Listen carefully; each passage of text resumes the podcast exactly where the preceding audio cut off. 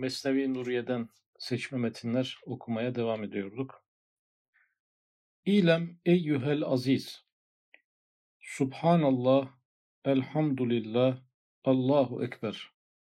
Bu üç mukaddes cümlenin faydalarını ve mahalli istimallerini dinle. Aslında ibadetler, zikirler birer ilaçtır. Cenab-ı Allah'ın bizim ibadetimize ihtiyacı yok ama biz muhtacız. Çünkü manen hastayız. Risale-i Nur'un bakışı böyle. Namazın da en önemli çekirdekleri olan bu Subhanallah, Elhamdülillah, Allahu Ekber kelimeleri bunlar da birer ilaç elbette. Acaba neyin ilacı? Bu üç mukaddes cümlenin faydalarını ve mahalli istimallerini dinle. Yani bunun her birinin faydaları var. Bir de mahalli istimalleri var. Yani kullanım yerleri var. Fayda ayrı bir şey, kullanım yeri ayrı bir şey. Faydalı bir şey yanlış yerde kullanırsanız umduğunuz katkıyı bulamayabilirsiniz. Dolayısıyla böyle bir ilacın hem faydasını bilmek lazım hem de kullanma mahallini bilmek gerekiyor. 1. Kalbinde hayat bulunan bir insan kainata, aleme bakarken idrakinden aciz, bilhassa şu boşlukta yapılan ilahi manevraları görmekle hayretler içinde kalır. İşte bu gibi hayret ve dehşetengiz vaziyetleri ancak Subhanallah cümlesinden nebean eden ma-i zülali içmekle o hayret ateşi söner. Birinci kelimemiz Subhanallah.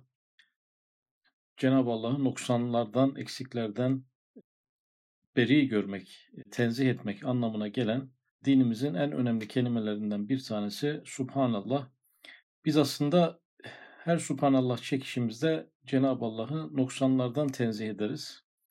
E, çünkü o namaz vaktine kadar 33 defa onu çekmeden evvel çok aksilikler görmüşüzdür, çok problemler görmüşüzdür, yetersizlikler görmüşüzdür, ayıp meseleler görmüşüzdür, dengenin bozulduğu şeyler görmüşüzdür. Fakat bunlar Cenab-ı Allah'la alakalı değildir.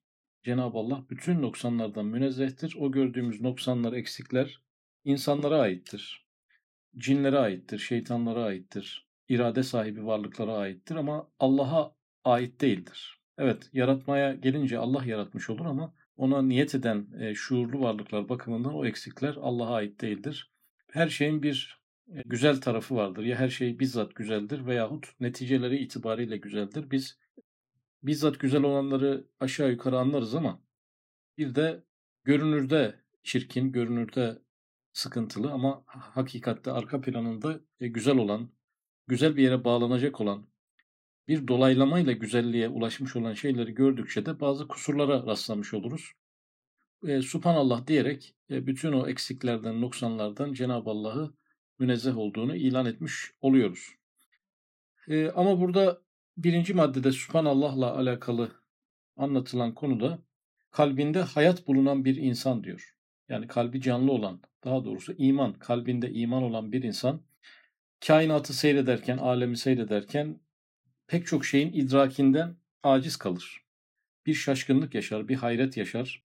Ee, bu hayret ve dehşetengiz vaziyetleri Subhanallah cümlesinden neban eden yani kaynaklanan, fışkıran ma-i zülali içmekle o hayret ateşi söner. Evet insanın içine hayret ateşleri oluyor kainatı seyrederken ve ilahi manevraları boşlukta yani uzay boşluğunda ki o büyük ilahi manevraları düşündüğü zaman bir insanın e, hayrete kapılması ve dehşete kapılması. Yani hem bir şaşkınlık hem bir korku.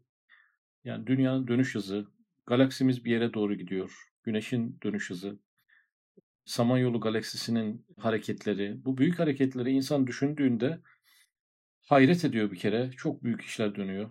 Uzay haritalarına baktığımızda e, bir de dehşete kapılıyor. Nereye gidiyoruz?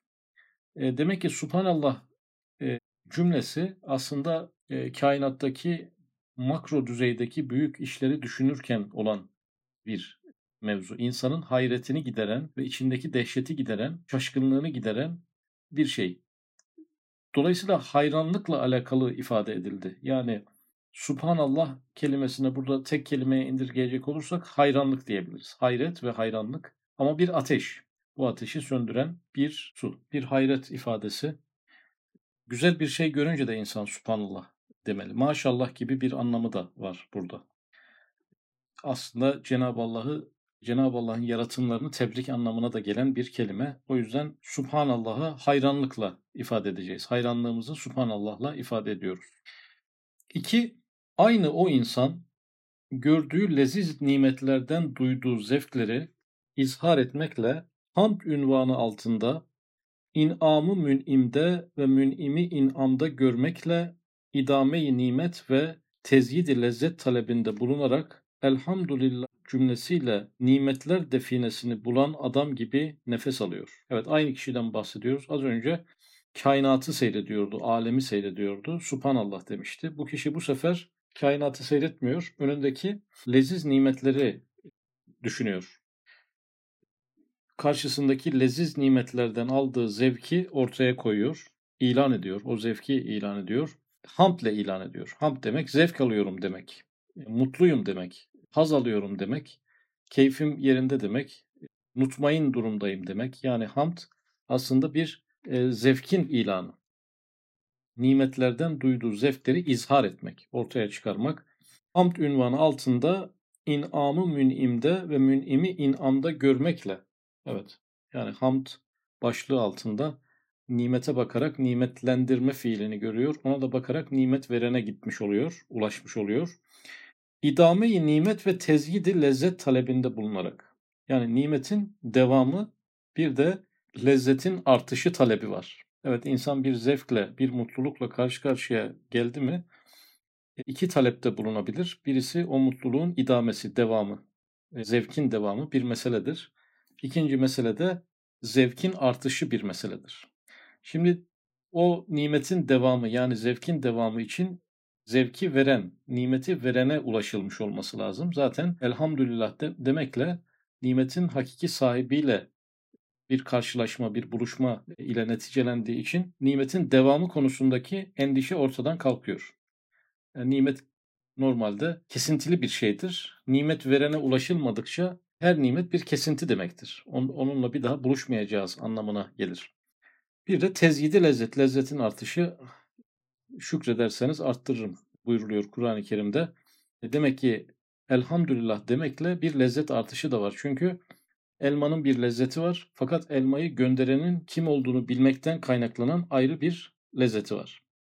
Yeni bir lezzete ulaşmış oluyor. Yani hamd edilmeden alınan bir zevk hamdle beraber alınan bir zevkin yanında daha sönük kalıyor. Çünkü o nimetlerin içinde bir zevk varsa onun daha belki binlerce katı zevk onu gönderenin kim olduğu o yüce makamlardan gönderildiği bir kasıtla gönderildiği bilgisinden sonra meydana geliyor. Demek ki elhamdülillah demek hem nimetin devamına dair bir duyguya erişmemize sağlıyor hem de aynı zamanda bir lezzet artışına sebebiyet veriyor. Elhamdülillah cümlesiyle nimetler definesini bulan adam. Normalde nimetler vardı, definesi yoktu. Yani nimetin kaynağına inilmemişti. Ama elhamdülillah diyerek define, define bulmuş oldu. Define bulan adam gibi nefes alıyor. Nefes alıyor. Yani rahat bir nefes alıyor. O zamana kadar rahat bir nefes alamamıştı. Bir telaş, bir gerginlik taşıyordu. Bu nimetler gittikten sonra nimetler geçici, ben de geçiciyim. Bir daha da bu nimetlere kavuşamayacağım şeklindeki bir kasvetten hemen kurtulmuş oluyor. Rahat bir nefes alıyor. Elhamdülillah diyerek nimetin devamına ve lezzetin artışına ve bu nimetlerin ahiretteki hakikatlerine, bu gölgelerin hakikatlerine temas etmiş oluyor. Dolayısıyla içindeki bu korkular geçmiş oluyor. Aslında elhamdülillah bir korkudan kurtuluş demek. 3.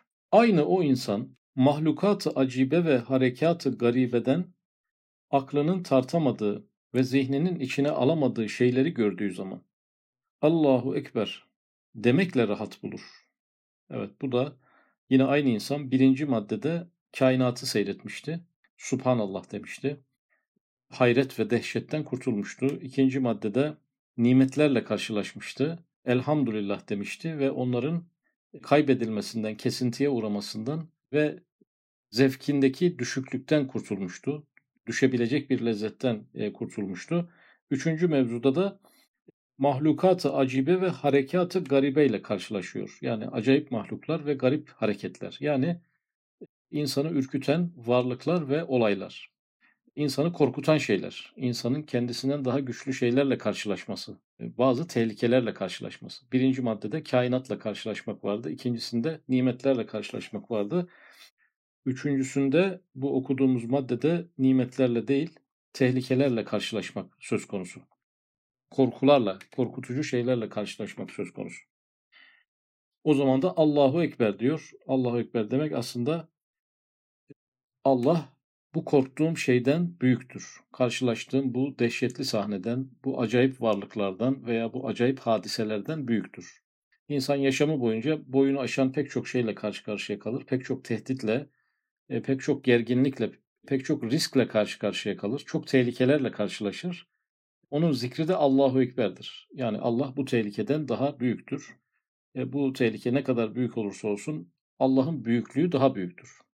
E, diyelim insan bir günah düçar olmuştur. Büyük bir günah diye düşünüyordur ama Allahu Ekber der. Yani benim günah, günahımdan daha büyüktür benim Rabbim gibi e, bir rahatlama zikri de bu. Allahu Ekber.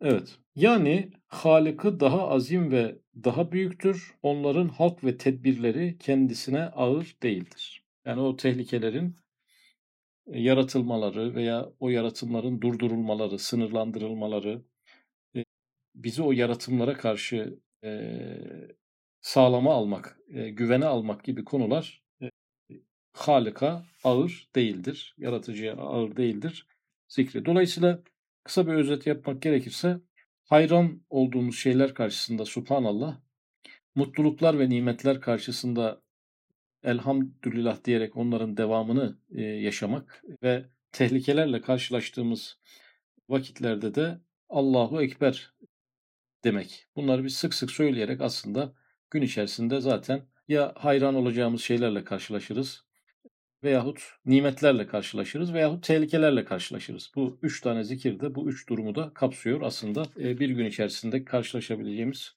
üç tane ana tecelliye karşı nasıl güzel bir karşılık vermemiz gerektiğini bize öğretiyor. Diğer bir alıntımız. İlem eyyuhel aziz. Bir nimetin umumi ve herkese şamil olması kıymetinin azlığına ve ehemmiyetsizliğine dalalet etmez ve o nimetin bir kasıt ve iradeden gelmemesine emare olamaz. Bir nimetin yani her yerde olması, her tarafta olması onun kıymetini düşürmez. Bir nimet herkeste var diye onun değeri düşüktür demek değildir. Önemsiz demek değildir. Birazdan göz örneğini verecek. Göz herkeste var diye, her canlıda var neredeyse. Hayvanların da hemen hemen hepsinde var. İnsan e, gözü de bozulmamışsa, göz sağlığını kaybetmemişse veya kaybetmeyle karşı karşıya değilse gözünü bir nimet olarak görmesi zorlaşıyor. E, ne de olsa herkeste var, herkese verilmiş. E, bana özel verilmemiş ya sonuçta bana bir tek benim gözüm olsa kimsenin gözü olmasa çok şükür edilecek bir konudur. Üzerinde çok durulacak bir konudur ama kimin gözü yok ki? Bu şükre konu ettiğimiz bir şey değildir. Gözümüzün varlığına şükür şu konu edilen bir e, mevzumuz değildir.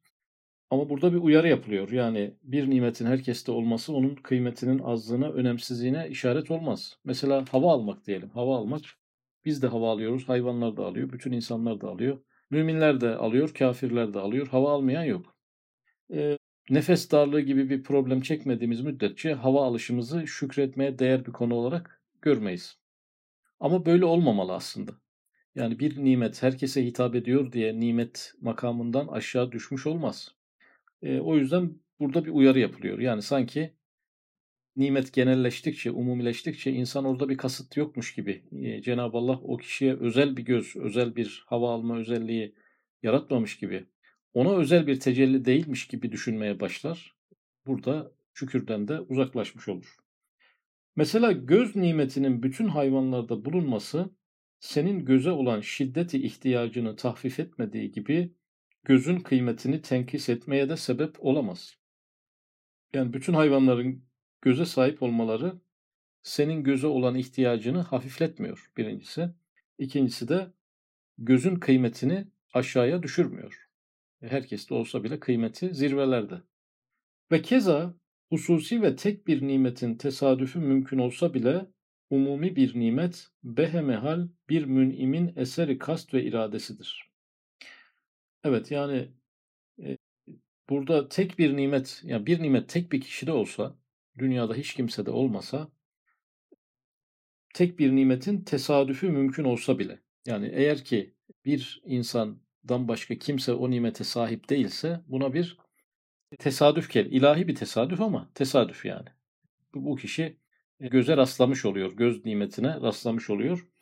Ee, ve dolayısıyla bunun özel bir kasıt ve iradeden beslendiğini düşünmeyebilir. Yani bu rast gelmiş, bana rast gelmiş diyebilir. Yani diyelim ki bir insan iş yerinde her gün karşılaştığı birine tesadüf ettim diyemez. Zaten her gün görüşüyorlar yani. Ama 10 yılda bir karşılaşırlarsa aynı kişiye buna tesadüf derler. Eğer bir nimet sadece bir kişide varsa başka kimse de yoksa burada bir kasıt yokmuş gibi düşünebilir. İlahi bir kasıt yokmuş. Bu, bu da bana denk geldi. Yani başkasına denk gelebilirdi ama bana denk geldi. Başkasına nasip olabilirdi ama olmuş bana denk gelmiş diyebilirdi. Buna hakkı olabilirdi diyor burada. Ama umumi bir nimet behemehal bir münimin eseri kast ve iradesidir. Ama bu hem bana denk gelmiş hem sana denk gelmiş hem herkese denk gelmiş göz nimeti, hava alma nimeti. O zaman burada ilahi bir kasıt ve iradenin olduğunu, bir nimet verenin özel bir eseri olduğunu, tesadüfen değil, özel gayelerle bize bu nimetlerin verildiğini düşünmekten başka hiçbir çare kalmaz. İlk tesadüf kelimesi de bizim anladığımız manadaki tesadüf değil ama bir nimet sadece bir kişinin olursa diyebilir yani bu bana denk gelmiş. Başkasına gelebilecekken. Ama bir nimet hemen herkeste var. Umuma bakan bir nimetse bunu demeye hakkı kalmaz. Burada özel bir ilahi iradenin tercihi ve bu tercih herkesten yana. Herkese ulaşmasının özel ilahi iradeyle tercih edildiği çok net bir şekilde ortaya çıkar. Son bir alıntıyla bitirelim. İlem eyyühel aziz. Küre-i arzı bir köy şekline sokan şu medeniyeti sefihe ile gaflet perdesi pek kalınlaşmıştır. Tadili büyük bir himmete muhtaçtır ve keza beşeriyet ruhundan dünyaya nazır pek çok menfezler açılmıştır. Bunların kapatılması ancak Allah'ın lütfuna mazhar olanlara müyesser olur. Küre-i arzı bir köy şekline sokan şu medeniyeti sefihe. Yani medeniyet ama nasıl bir medeniyet? Sefih bir medeniyet. Ne demek sefih? Yani eğlence demek, zevk demek aslında. Bir medeniyet ilerliyor ama sürekli gelişiyor, büyüyor. E, ne gelişen ne aslında? İnsanın nefsani arzularını yanıt verecek şekilde gelişiyor.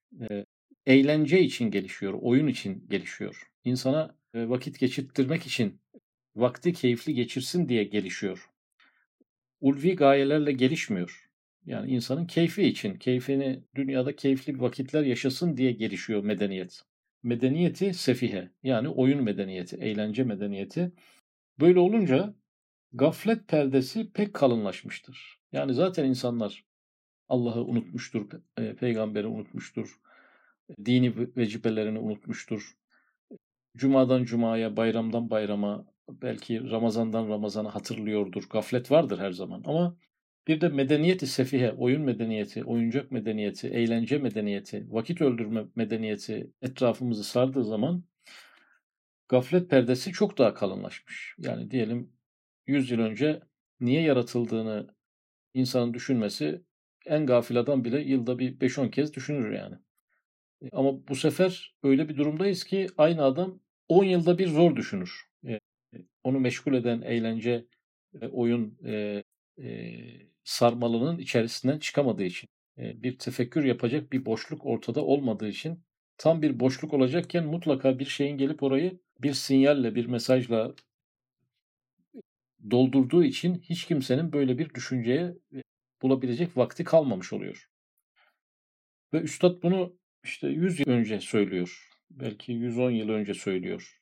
Ortada belki alt üstü bir radyo, biraz gazete vardır diye e, düşünüyorum tadili büyük bir himmete muhtaçtır. Yani bunun tamiri, toparlanması az bir gayretli olur demedi. Büyük bir himmete muhtaçtır. Yani aşırı gayret gerekir.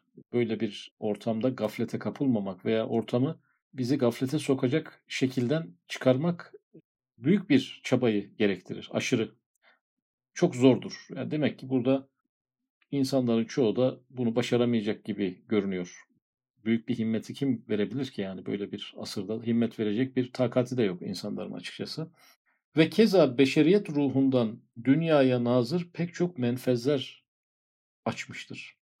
Yani insanın ruhundan dünyaya bakan, dünyevi konulara bakan e, delikler, insandan dünyaya bakan delikler vardır. Bunlar artık dünyadan aldığımız haberler, e, bizi ilgilendirmediği halde bize temas eden konular e, gittikçe artıyor. Yani bu iletişim olanaklarının fazlalaşmasıyla kendi köyünüzde olan bir düğünü de görüyorsunuz. İlkokuldan bir arkadaşınızın trafik kazası geçirdiğini de hemen hızlıca öğreniyorsunuz işte liseden bir öğretmeninizin meslek değiştirdiğini de hızlıca görüyorsunuz. Çok uzak bir akrabanızın bugün vefat ettiğini hemen öğreniyorsunuz. Yani bunların hiçbirinden kaçamıyorsunuz. Bunlar neyse ki biraz bizimle ilişkili ama hiç bizim tanımadığımız pek çok insan, siyasetçiler, futbolcular, sanatçılar, yazarlar, yani bizimle bireysel ilişkileri olmayan, akrabalık ilişkileri gibi bir ilişkisi olmayan insanların başına gelen her şeyi de görüyoruz aynı anda. Ve bunların her biri birer delik. Yani ruhumuzda açılan bir delik. Bir kimse günde 500 tane habere muhatap oluyorsa 500 tane delik açılıyor dünyaya e, yönelik. Ve bu menfezler artık dünyanın ruhumuza sığmasına sebebiyet veriyor. Bunun deliklerin fazlalığından ötürü bu yaranın kapanması kolay olmayacaktır diyor. Aşırı büyük bir himmete ihtiyaç vardır. Bunların kapatılması ancak Allah'ın lütfuna mazhar olanlara müyesser olur. Yani nadir insanlar demek ki bu döngüden çıkabilecekler nadir sayıda insanlar. Bunlar da kendi himmetleriyle, kendi gayretleriyle değil, kendi iradelerini ortaya koyarak değil de ancak Allah'ın lütfuna mazhar oldukları için. Demek ki Cenab-ı Allah bir kısım insanları da yani oyun, oyuncak ve eğlence e, asrının bu prangalarından, iplerinden, e, zincirlerinden Cenab-ı Allah bir kısım insanları da koruyacak. Ama çok umut dolu bir metin değil. Yani insanlar kapılacaklar diyor. Buradaki ifade öyle. Gaflet perdesi gittikçe kalınlaşıyor. Medeniyeti sefihe yerine medeniyeti ruhiye, medeniyeti ruhaniye planlanmadığı müddetçe bu zehirli ağlardan sıradan insanların kurtulması çok mümkün görünmüyor.